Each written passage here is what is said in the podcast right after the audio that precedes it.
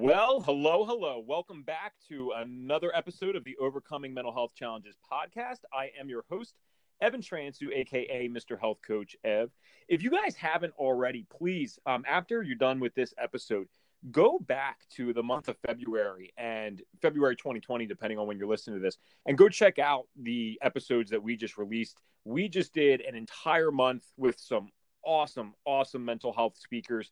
And we were releasing about a couple episodes per week, which is not something we typically do on the podcast. So um, after this one today, I definitely recommend if you kind of like the feel of this podcast and what we're doing here, uh, go check that out because that is a great way to kind of binge listen. Um, you know, obviously these stories people are are serious and it's not necessarily entertaining.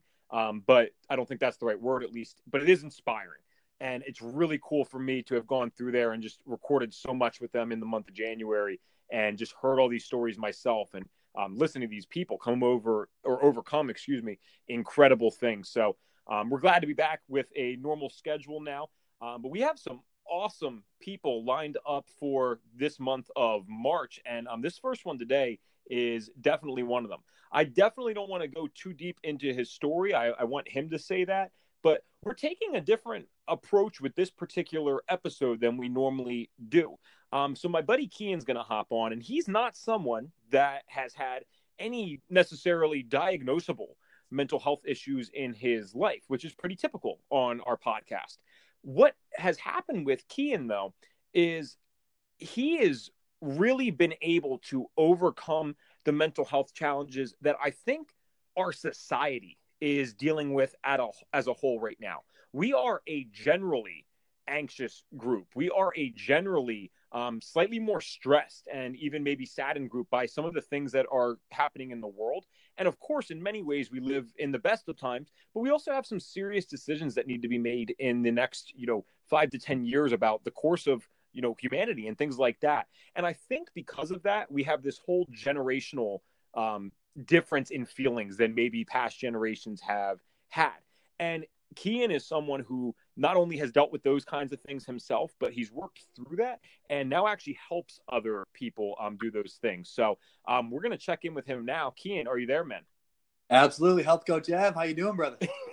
I'm doing good, man. I'm so glad to have you on here. Um, Kian and I met in like the weirdest way possible. I'll, I'll save that, um, you know, the details of that story. But basically, you know, one of our buddies, a mutual friend, met him on um, line. You know, he's just he's got a good Instagram following. Um, we'll share the plug at the end here. And um, I happened to be down in Miami before you know my friend that met him online actually met him. Uh, you know, so uh, oh wait, it was Kian. It was you that hooked me up with the Miami thing. I wasn't even thinking about that. So uh, before I even met this guy, he hooked me up with an awesome opportunity. Um, we ended up meeting in Miami, and we we talked for about forty five minutes, an hour, and it was just like, okay, uh, this is definitely the guy. So um, he flew up about two or three weeks later uh, to a retreat that we were hosting. Um, and again, had never met any of us other than me for about 45 minutes. Um, and it was totally cool. Like that was just an awesome experience, man. So uh, we've had a lot of fun. And then obviously we've been on uh, the retreat together down in, uh, what was that, like March or April of last year down in the Florida Keys. So um, that was great. But obviously, I know that we said we prefaced we're starting this a little differently than we do most podcasts, but I think I can ask you the same kind of question um, that I ask almost everyone on this podcast to get things rolling, and that's, you know, what was Kian like as a kid? Like, where did you grow up? What was going on? Um, and you know, what were you feeling and experiencing in that five to ten, maybe twelve year old range? And this can be the good and the bad, if any was there. Oh man, uh, that is a loaded question that I'm super excited to answer. Uh, I was actually having this conversation with my mom the other day, uh, believe it or not, which is really interesting and cool to discover a little more about, about me and why I'm the way I am. And uh, believe it or not, if you meet me now, uh, I'd say you'd probably think I'm very outgoing, I'm pretty confident, guy that can express himself relatively well and stand up for what he believes in.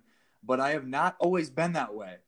Uh, when I was younger, I was the definition of what you call a people pleaser in so many ways. And because of that, I would suppress how I felt because I was afraid to uh, hurt other people. I was afraid that I would get rejected if I hurt other people's feelings, if I made people not feel good, uh, if I didn't sacrifice myself for them. And that started very, very, very young uh, for me. And I learned that, you know, really in the womb, uh, we can maybe get into that a little later in the podcast, but I learned that, you know, I had to make sure that everybody around me was fully taken care of before I took care of myself. And by that being the case, uh, there was a lot of times that I never stood up for myself when I was younger and very, very young. Like, for example, there was a time uh, at a, a arena football league that I went to a game and they threw footballs out before the game. A lot of the guys when they get announced, and uh, a guy threw a football out. It took one bounce, landed right into my lap, and uh, I had it for about two seconds. And then a kid comes up next to me and says, "Hey, I had that first," and rips out of my hands. And I just looked at him and said, "Okay, all right." And then I walked away and cried right? Like that, that was literally me. I felt like I could not stand up for myself because uh, I felt like I cared so deeply about other people. And here's the really cool part about that process, though, is that I found an outlet to be able to express a lot of that stored, pent up emotion. And that was the game of football. And I'm sure we'll get into this later on sure. in the podcast, but I ended up playing a short, short amount of time playing in the NFL. Um, but really, for me, when I got signed up to play football in third grade, that was my outlet. And when I came home the first day after practice and looked at my, my mom and said, Oh my gosh, mom, I can hit people and not get in trouble for it.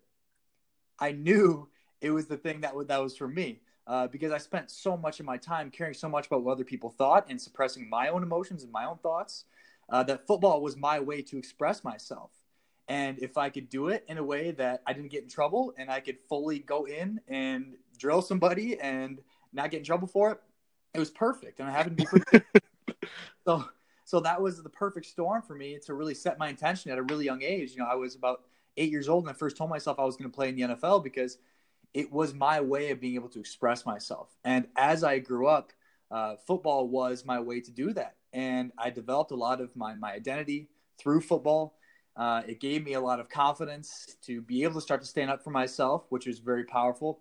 Um, but I really was a definition of a people pleaser in so many ways growing up uh, I always wanted to make sure everybody around me was taken care of before I really took care of myself uh, in a lot of ways.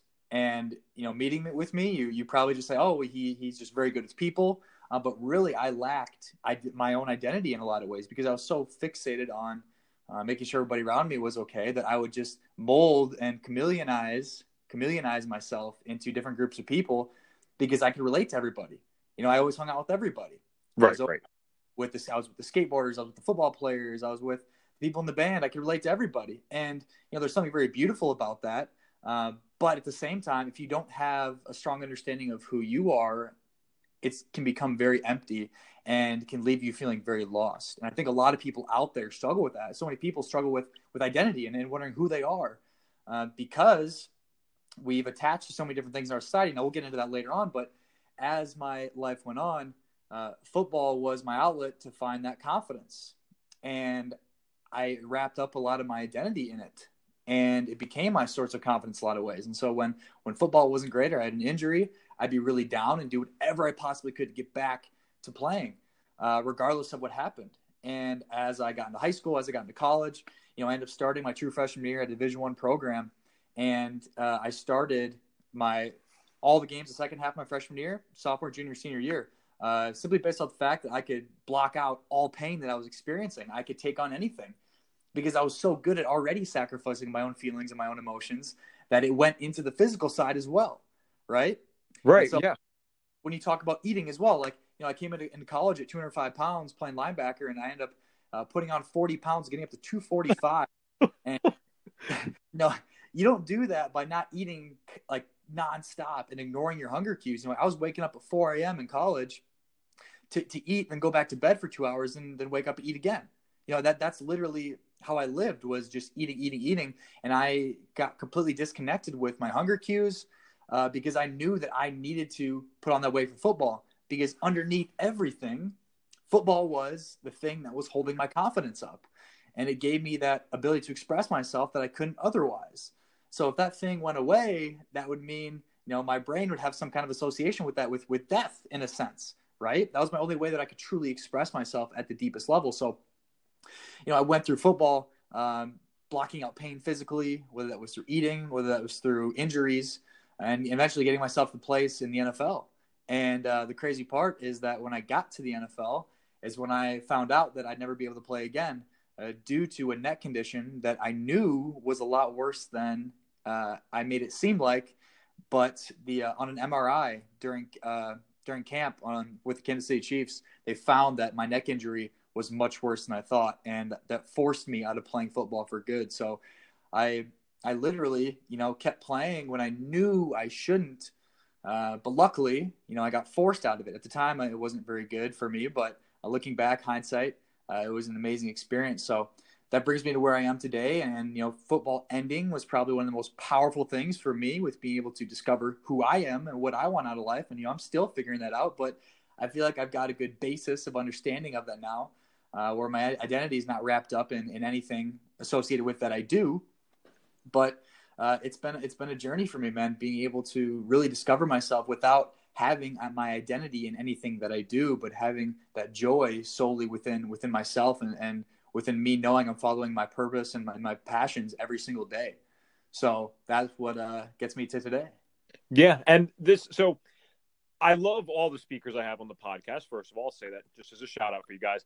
But I do have a special place in my heart for the people that because it's happened so many times where I ask the question about, you know, what were you like as a kid, and they transition kind of perfectly because that's exactly where I go with that afterwards. You know, is how does that lead into middle high school? Um, so I, I love the kind of we just got a really good summary of everything, um, you know, that went on. And I got to ask, um, I have two things. Did you really like truly eight years old? You had this vision of like I'm playing in the NFL, like that's what I want to do. Like you actually understood that that deeply at that time.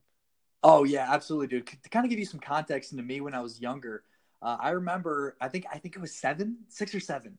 It, it couldn't have been any older than that. But I came out one day with my piggy bank and told my mom that I was saving my money for my honeymoon. So I've always been very forward thinking in a lot of ways. um, but I yeah, even my third grade teacher, man, it was crazy. She she uh, texted my mom after I got called to play in the NFL and she said, Hey, I remember in third grade when Kian said, and he drew the picture of what he was going to do when he grew up. And it was his, him playing in the NFL. And she said, she laughed at the time, but she's like, Holy shit, he did it. That's awesome. so pretty crazy. Nice. Yeah. Evidence. And so, what was it like when, I, you know, and I, I know it's a tough thing, obviously, but what was it like when you found out, you know, you have this? I mean, I know that you understood there was something wrong with the neck, but when you find out, you know, hey, you got to this place again, that so many people, I wasn't a football player when I was younger, but that's like the pinnacle of male, you know, dreams is like to play in the NFL or NBA or MLB or something like that. How did that kind of affect you when you found out, okay, like, listen, I, I can't do this? Oh, man, I still vividly remember sitting in the hotel room in Kansas City uh, by myself waiting to figure out why I wasn't getting signed because after I did my MRI on my neck in Kansas City, they just took me back to the hotel. The guy that was driving me around the facility, he got a call and he had no idea why, but he said, "Hey, dude, I'm t- I'm told that I'm taking you back to the hotel. You're flying back out tomorrow. We're not signing you anymore."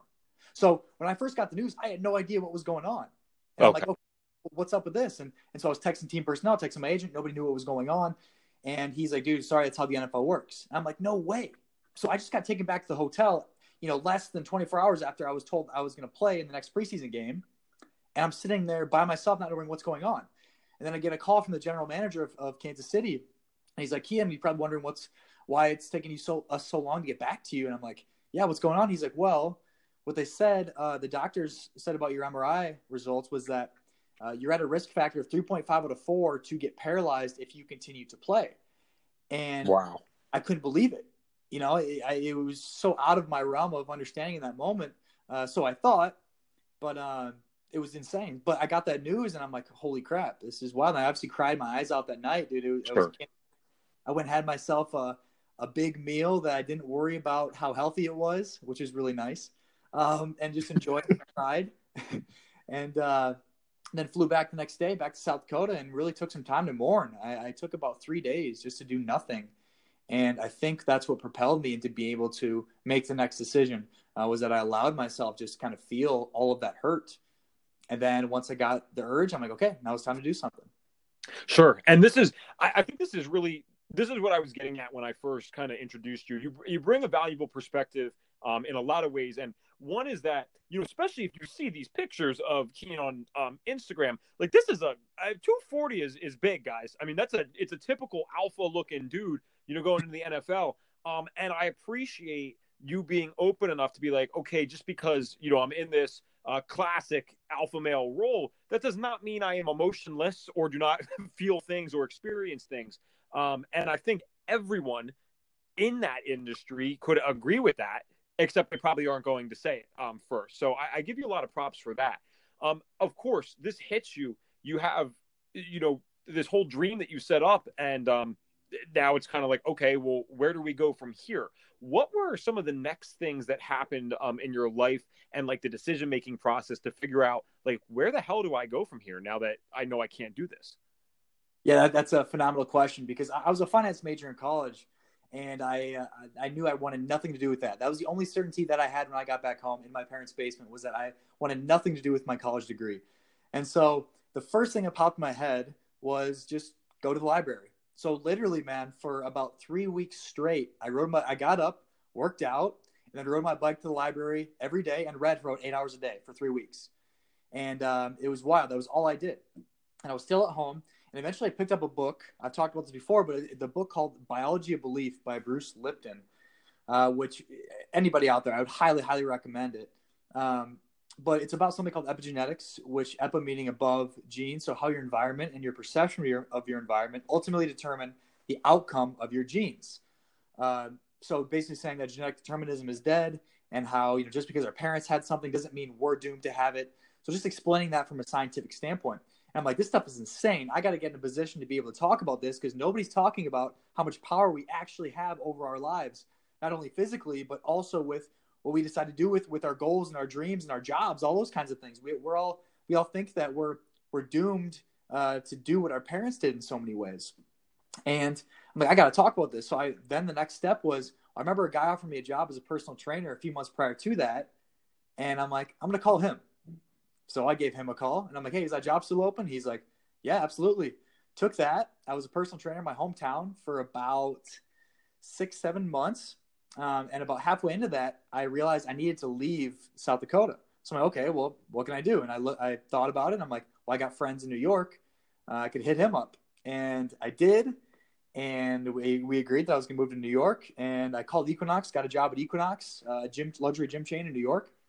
And about a week before I was supposed to move out there with him, it didn't end up working out. He had something happen. He had an accident where I couldn't go. And I'm like, well, shit, what do I what do I do now? So right. I called a buddy of mine and I'm like, hey, you want to go to New York? He's like, no, it's too cold. I'm not going to the cold. He's like, let's go to Miami. I'm like, all right, sounds good to me. so I called the Equinox in New York and said, hey, you know, this circumstance happened. Can you could put a good word in for me down in Miami? And they're like, yeah, absolutely. They did. We got some FaceTime interviews. We got the jobs.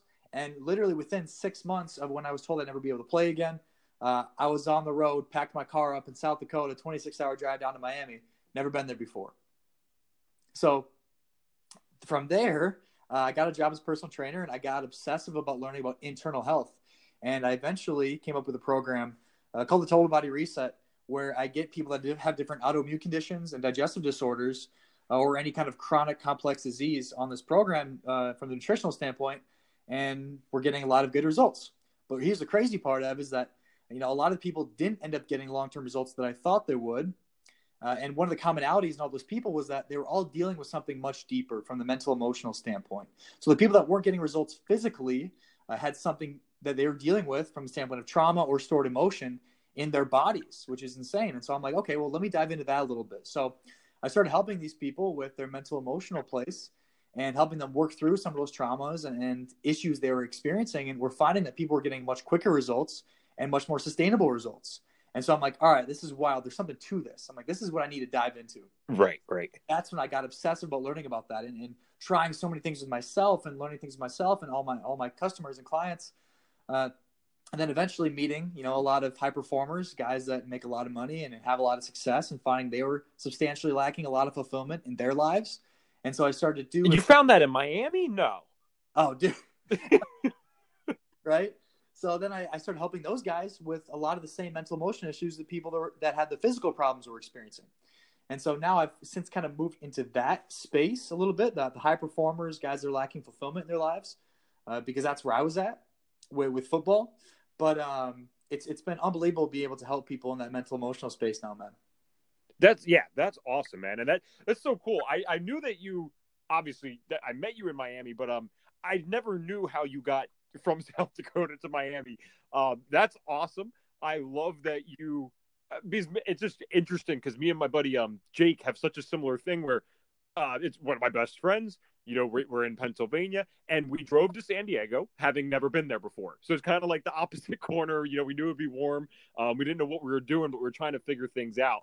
And I, so, I love the story with um, you know, going to the library and reading because we so often on this podcast, the people that have had true resolutions um, with stuff like mental health issues, there's this aspect of conscious effort towards personal development and of course that normally involves you know reading listening to books uh, you know studying certain people and things like that and the way your story plays out man i mean i know you believe in this type of stuff I think everything happened exactly as it was supposed to. If I didn't know any better, I, would say this is going um, the exact path that you know Kian was supposed to be taking in life.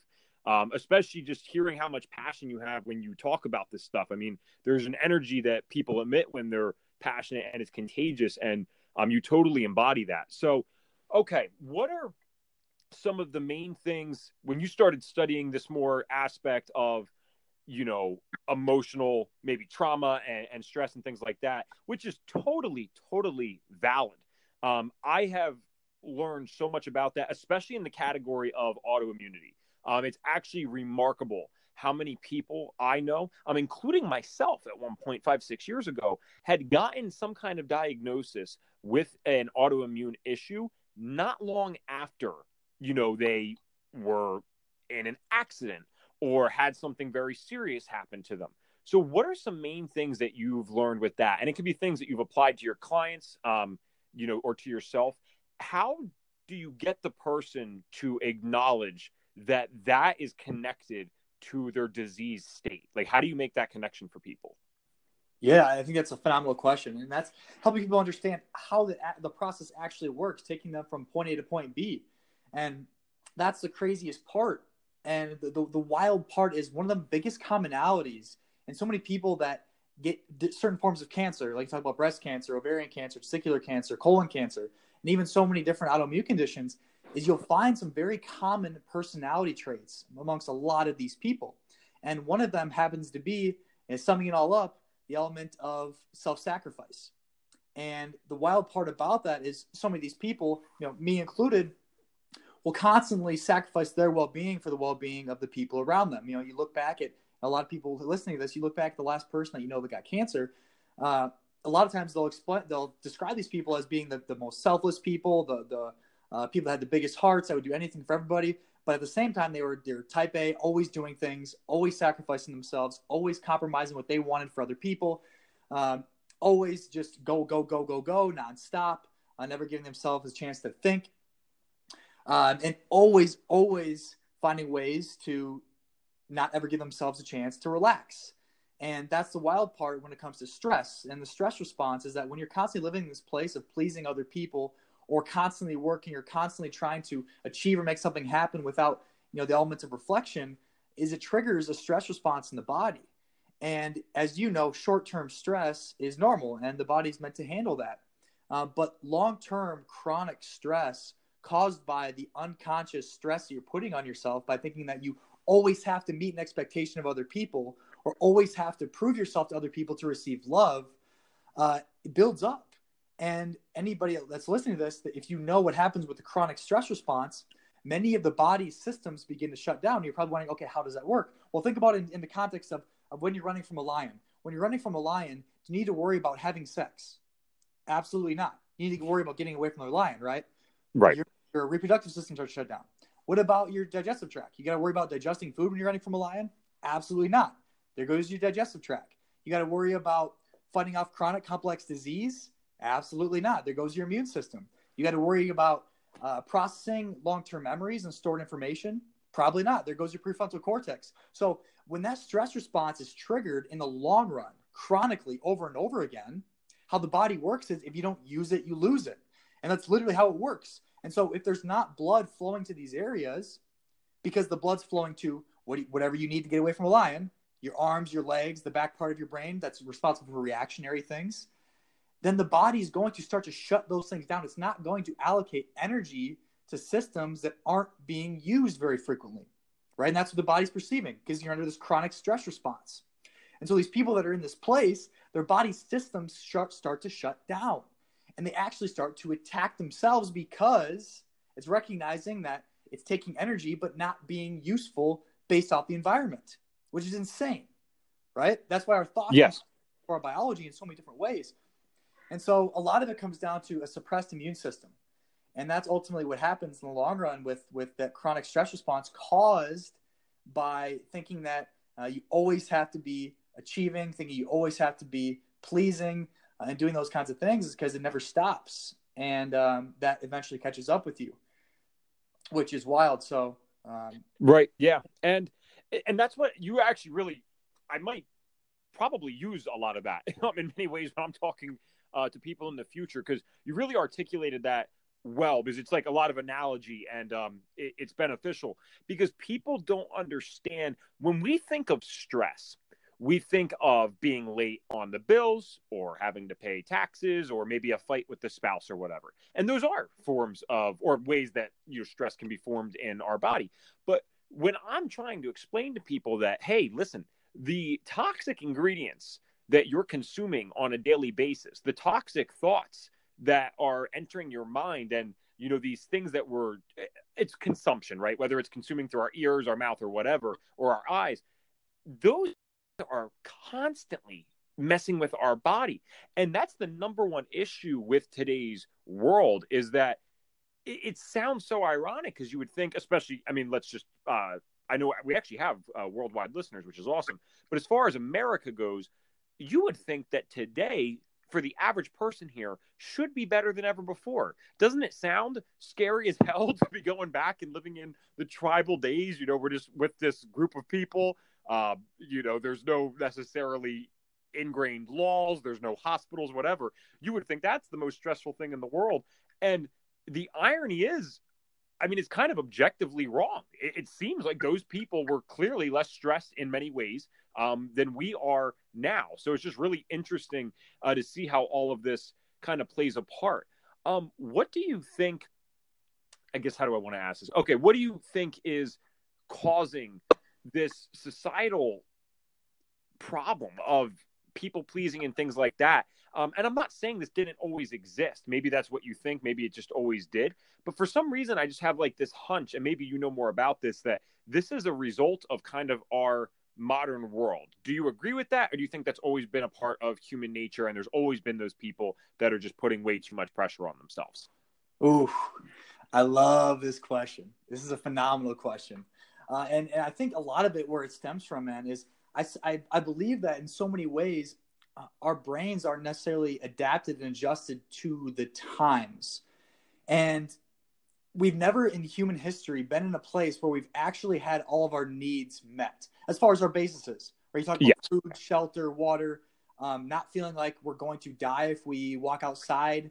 Uh, so we're in a place of actually a lot of comfort. And the wild part about that is, like I said, we've never been in that place in human history.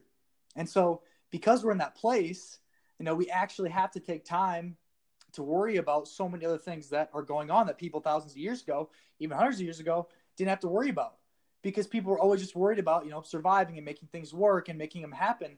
But now we actually have time where we don't have to be in survival mode all the time.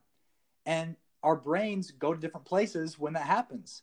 You know, when we when we were forced to be in survival mode a thousand thousands of years ago, we didn't have to worry about little tedious things that we worry about now because we couldn't. We we couldn't because those problems were irrelevant. But now we're worrying about there's so many more things to worry about. And there's so many more things we we could potentially be missing out on. Like all these amazing things that we have available to us, you know, they're phenomenal, but also creates this massive, you know, the fear of FOMO, right? Uh, the, the fear of having too many options or not knowing what to do. So there's all these things that now uh, these stressors that we have that were irrelevant thousands of years ago. You know, you talk about I get it all the time. Like me, like I could do a million different things. I can travel anywhere in the world at any time. So it's like, what do I do? And that creates all this stress on me because I'm like, do I do this, this, or this? And then the fear of missing out, right? You see, we see all of these people constantly doing things around us, and we're stressed because we're not doing that. And why can't we do that? And so we're getting all these external stressors on us that we're not adjusted to be able to handle.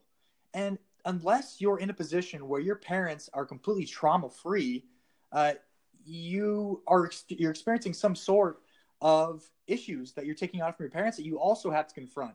That thousands of years ago, people didn't have to worry about because, like I said, they were worried about survival. So that's the wild part is because we've never been in a place where we've had so much available to us and not having to live in survival, that creates so many other issues. It's this element of comfort that we have actually isn't giving us nearly as much comfort as people may think uh, when it comes to the mental emotional space. Sure, and yeah, I was just like that's a great answer. I love that perspective. I mean, there's um an ultimate irony to that, right? Like again, in general, I want to be respectful. You know, I've had a pretty good life. Um, I want to be respectful to obviously uh, the experience of all people. I know not everyone has had some of the luxuries we've had, but in general, the average person in America, you know, we're actually dealing. We we don't we are lucky enough to not have to deal with those intense lion chasing moments. But then the irony comes in that we have such an accumulation of all these otherwise small little stressors that it's like this constant overload on the system. Um, mm-hmm. And that's why I see a lot too. You know, you either have these traumatic uh, moments or events, particularly traumatic moments or events that usually lead to a diagnosis afterwards, or you have these people that all of a sudden out of nowhere they're like, I- I'm sick and I don't know why. And that was the experience for me. And then once you understand this kind of stuff with what's going on in today's world, you look back and you realize, wait a second, I, have been battling stuff my whole life. It's just been, you know, relatively um, small or just, you know, small enough that you don't really pay too much mind to it. So that's awesome. And I don't think a lot of people uh, think about it like that. So that's exactly kind of what I was looking for today is just these unique perspectives on, um, you know, how to navigate through today's world. So with that said, what are some of the things that real quick, F? Yeah, sure. So, so what, with what you said, with what you said about you know you thinking that like a lot of the things that you experienced weren't nearly as bad as a lot of the other things other people experience. But that's the wild part is that no matter what situation you're in no matter how amazing you may think your life is no matter how amazing you thought your upbringing was that's irrelevant because trauma is 100% relative in every single way. And so we might see ourselves not be experiencing joy and we never had uh, a, a physical or sexual abuse happen to us. And so we'll think okay well the problems i have are irrelevant but I could have had my best friend leave me in third grade and experience extreme withdrawal and be afraid of rejection for the rest of my life just as much as somebody that was sexually abused at the same age. Trauma is entirely subjective. And so I think that's really important too, because so many people out there that think, oh, my life is so great, my life's so amazing, but I can't be joyous for some reason and I'm super restless and I have all this anxiety. Well, don't let yourself go down that path of thinking, okay, well, my upbringing was great. Because from the outside looking in, it might have been that way, but trauma is all relative. So you still could have sustained something at some age, which you probably did, uh, that's causing some form of trauma. So it's not all about looking at us, you know, objectively at certain situations. It's about really how you perceived that situation that matters. So I want to gotcha. No, that's cool, man. All right, yeah, thank you. I because yeah, you're right. Um, and I well, first of all, I definitely would not have thought about that. What I was getting at more is I, I always just like to, you know, throw it out there that yes, I mean, I'll tell you this: I wouldn't have traded places with anyone um, who because there's you know kids out there right now that don't know where their next meal's coming from. Um, I certainly wouldn't trade places with that. But I like what you just said about trauma being relative because I would never, you know, when someone has an experience that has affected them, I, I never would lessen that, right? So it's kind of ironic because you made you just made me realize something. Yeah, why would I do that to myself? Because of course I've had my own experiences in life. Um, you know, I, I, wouldn't have gone through the things that I've gone through otherwise. So um, that's definitely uh, kind of valuable. And I think that's validating for a lot of people out there that might be, hey, maybe they're looking at it like me, you know, well, I had a nice house, nice family, things like that. So, you know, I almost don't deserve um, to, you know, feel these emotions that I feel. Um, but, you know, yeah. again, if it's relative, then of course it's not a deserving thing. It's just that that could happen to you. Um, mm-hmm. what do you think then? Because you talked when you're saying you know comparing ourselves to other people and the things that they're doing obviously um, there's some uh, we're, we're pointing towards things like social media when we make a statement like that that's implied what is kind of the general thing maybe or things that someone can do because i know you use social media like do you limit things like that or like how can we start to move away from um, having ourselves held in these identities because you do practice what you preach with that I genuinely believe that you are, you know, Kian as Kian. You're not Kian as the coach or Kian as the NFL player or you know used to be NFL player, or whatever. Like you have moved away from those identities. What are some like general tips for the average person listening to this? Like, what can they do to start getting themselves back and not be attached to these things? Yeah, that's that's uh, first off, thank you so much for that because that's what I've really been working towards is is not you know having my identity be, be wrapped up in anything that I do, but um, stop stop doing things you know is going to cause you to feel like shit. Like like that's probably one of the biggest things, one of the first things. And like for me, when I sit there and watch a bunch of stories, I get anxious, right? I'm like I see all my friends doing cool stuff. I'm like, oh shit, I wish I could be doing that right now, you know? Right? Yeah. so I I stop watching stories. That's it. You know, like I know people like, oh, I want to catch up. I want to see what people are doing, whatever. But if it's causing you to be anxious in the process, don't do it. And when I don't do it, I feel way better. you know? Right, right. And that's straightforward, I, but it's true because we all do. You, you kind of know what you're doing. I always say this if you truly ask someone, what could you be doing in your life right now to get better? They can give me a whole list of things, right? And then it comes down to this well, why aren't you doing it? So I do think, yes, there's some awareness with this type of stuff about, hey, like that's probably not the best to be scrolling through stories for an hour or something. I don't feel good after this, and I'm still doing it anyway. So what where is like the addiction come in? That plays into the stress response, right? Like why would we be doing something that constantly makes us feel bad? Because we do it. Right. No, absolutely. And oh, man, it's it's such a complex thing. It, it is it is a form of addiction, and you know it can be used just as much as a form of resistance as alcohol or drugs or porn or sex can.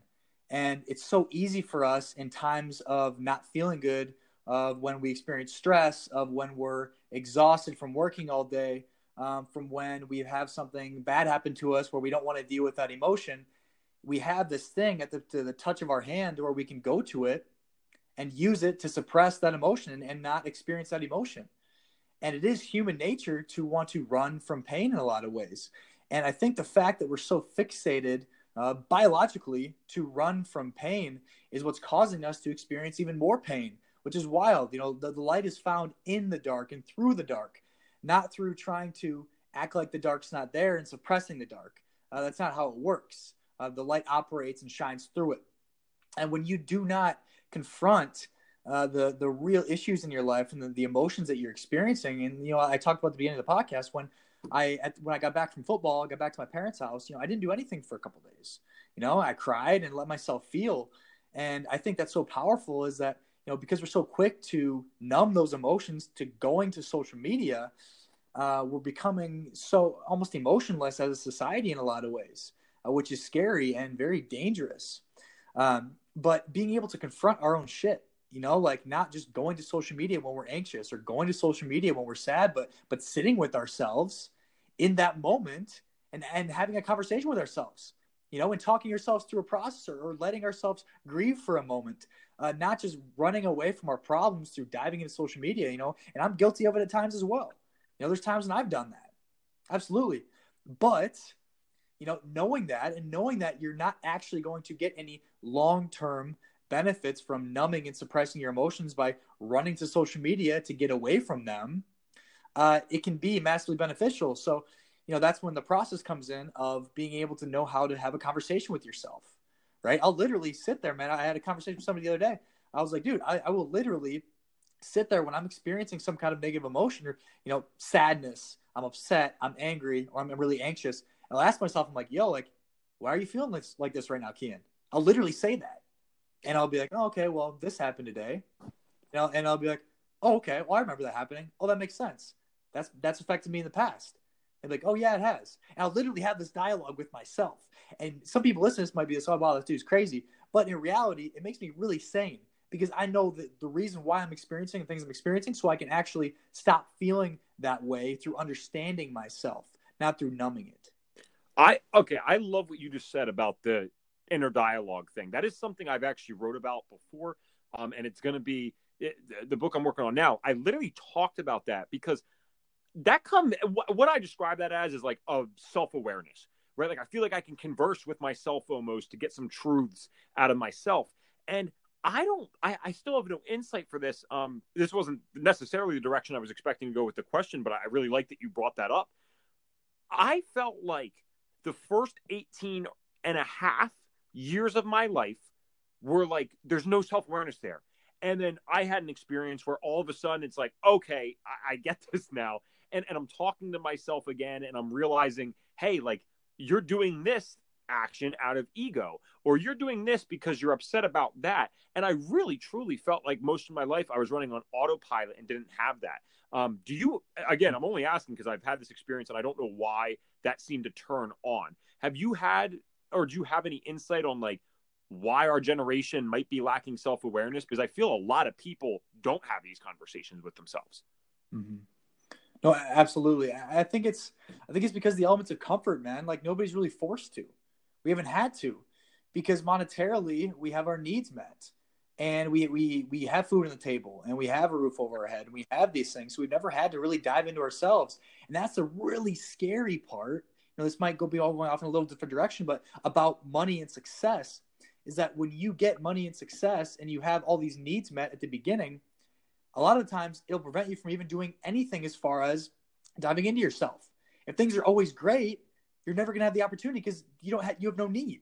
All your needs are met. You feel great. You feel fine. So you can use money and success and your basic needs being covered as reasons not to dive into yourself. You know, I'm sure that moment that you had with finally saying, okay, I need, you know, you having that level of consciousness awareness of, of yourself it probably wasn't the best experience for you. Uh, I, I would confirm that, yes. right?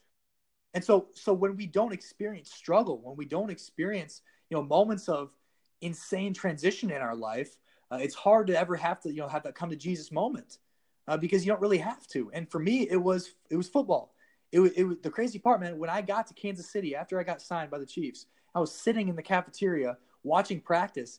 I remember the feeling that I had and I said, I said to myself, I'm like, this is what it feels like to accomplish your lifelong dream. Really.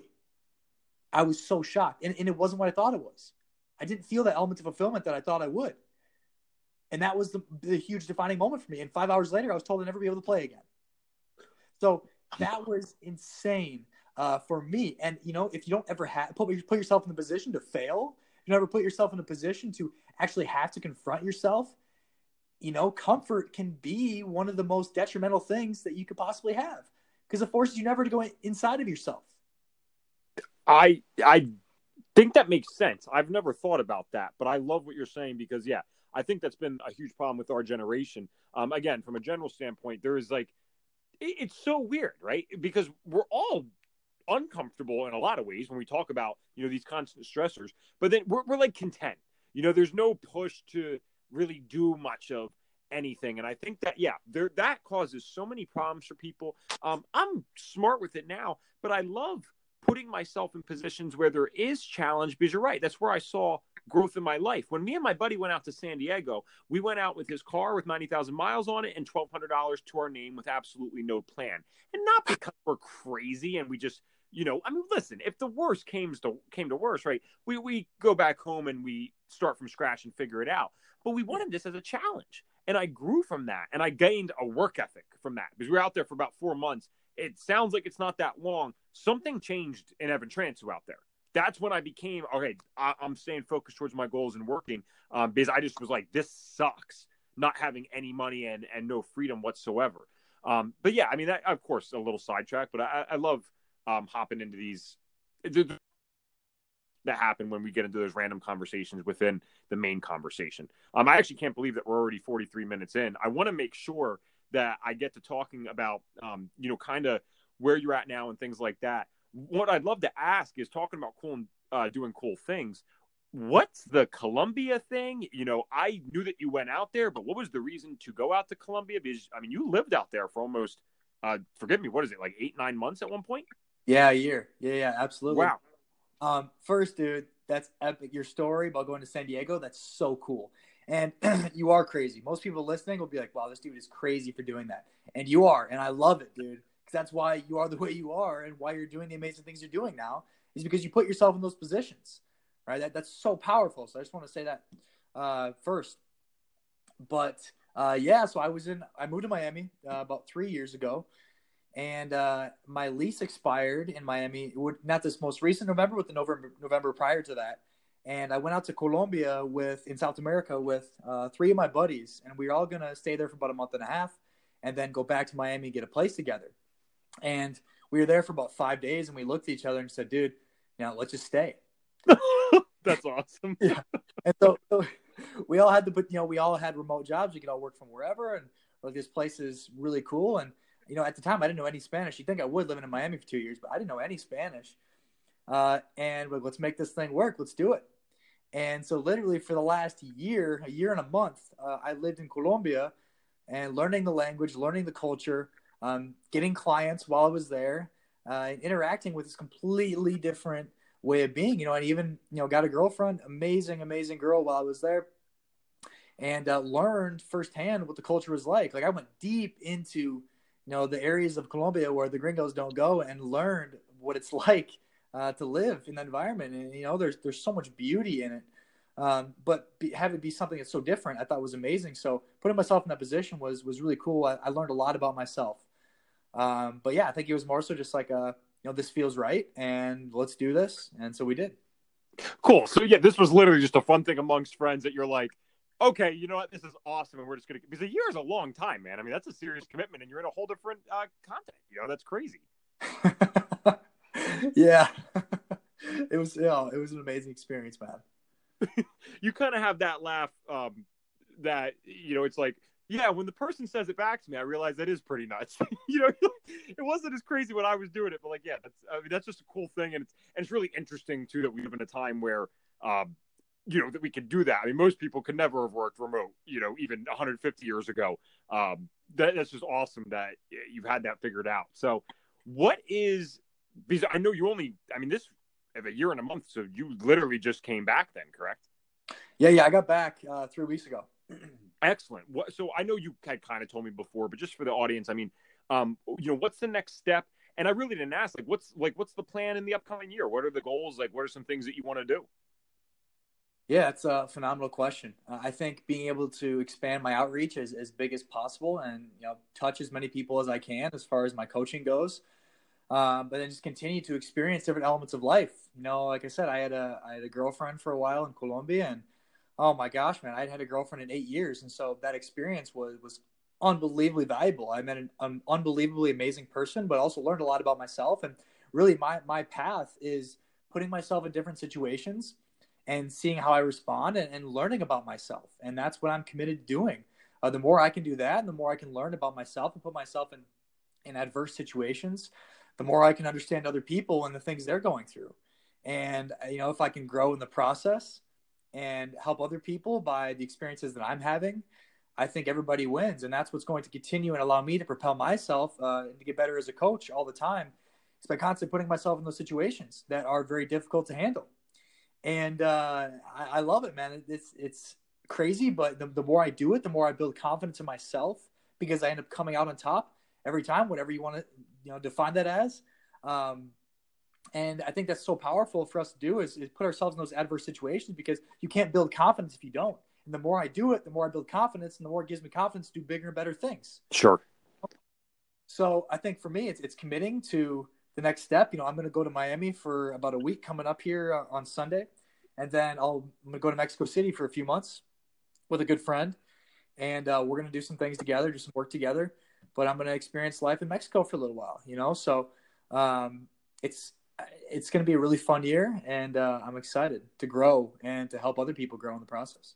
Nice. So let's talk about the coaching then. Um, first of all, how did you get into the idea of like, you know, I, you know, I want to be a coach because not that's not for everyone. You know, working one on one with people that can be really tough. So how did you get into that? And like, let's touch on like what you offer um, to people because clearly it's going well. Because again, you're doing some awesome things, um, and you're doing that completely through this business. So tell us more about that. Yeah, yeah, absolutely, man. Uh, I think you know, growing up, there is a lot of beauty that comes from the element of being a massive people pleaser, and that's being able to understand people at a really deep level and be able to actually empathize and understand others. And so, I think inherently, I have you know a gift of that of being able to really connect with other people and you know master the art of listening so I can understand people better. Um, but really, I think through the process of really trying to discover who who I really am and who I want to be, um, it's just been a natural process. You know, as I told my story earlier in the podcast, like it wasn't something that I had a strong intention to do was be a coach. I just knew I wanted to share the information that I read in the book. That was it. And I just went with the next right step, the next right step, the next right step, and and boom, I'm in this position. And you know, it's in alignment with what I'm passionate about and what I feel like my purpose is. And I'm just going to continue to grow it and do it more and more because I could. I, I mean, I wake up in the morning, I'll do a 13 hour day, and, and I love it. I, I love doing this. And um, you know, so inherently, you, you said it earlier in the podcast. You said it sounds like this was your path. It sounds like this is is what was meant to happen throughout the course of your life. And, and I would agree. I would agree. And you know, the the crazy part was I didn't share this earlier, but uh, when I went to go get the MRI in Kansas City, Evan, um, I tried to get the, my MRI on my neck. I did the one on my hamstring they wanted me to do, but I went to get the one on my neck, and I got super claustrophobic. I mean, I was in this machine; it was an inch away from my face. Like I had to pull, I pulled myself out, and it was insane. And she called the team and said, "Hey, is it okay if he doesn't do his neck? I know, I know you really just wanted the hamstring." And the team said, "Yeah, he doesn't have to do the neck. That's okay." And she relayed the message to me, and I had this intuitive sense. I'm like, "No, I need to do this. I have to do this thing with my neck." Wow. So I, I got myself hyped up, got a drink of water. You know, you can visualize me in the doctor's office just getting hyped, like jumping in the machine. Yeah, this 240 pound monster trying to Oh, fit in yeah. the MRI machine. Dude.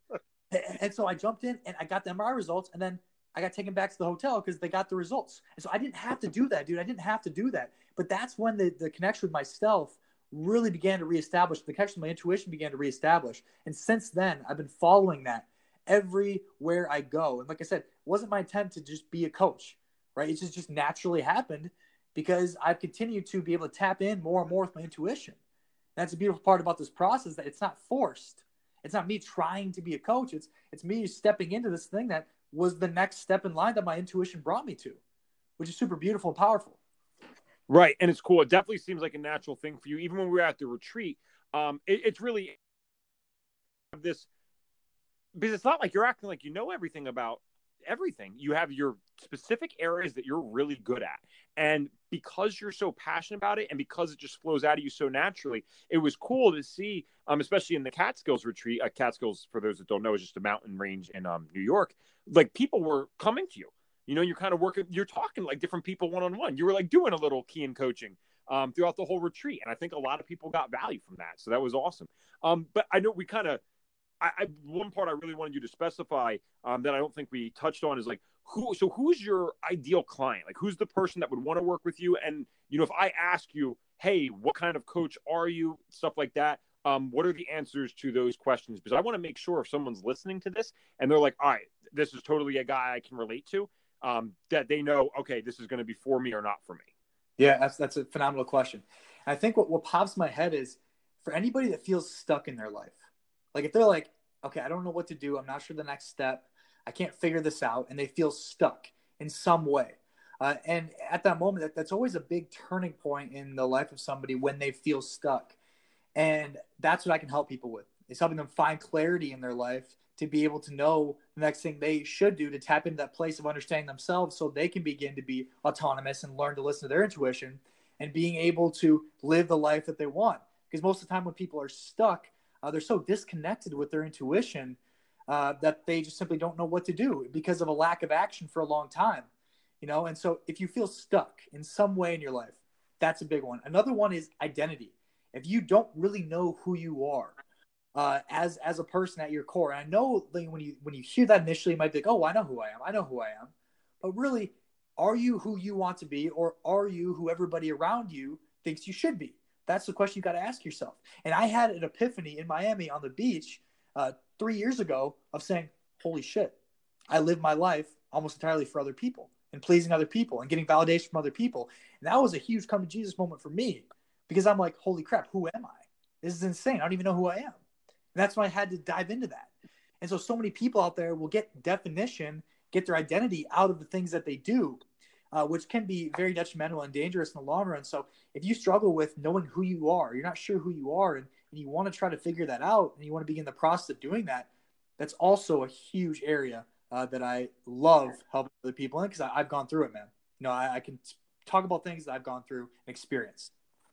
Awesome. And yeah, you guys know um, I'm very, uh, probably a little too much so sometimes, but I'm very serious about things I recommend or people I recommend or books I recommend or whatever.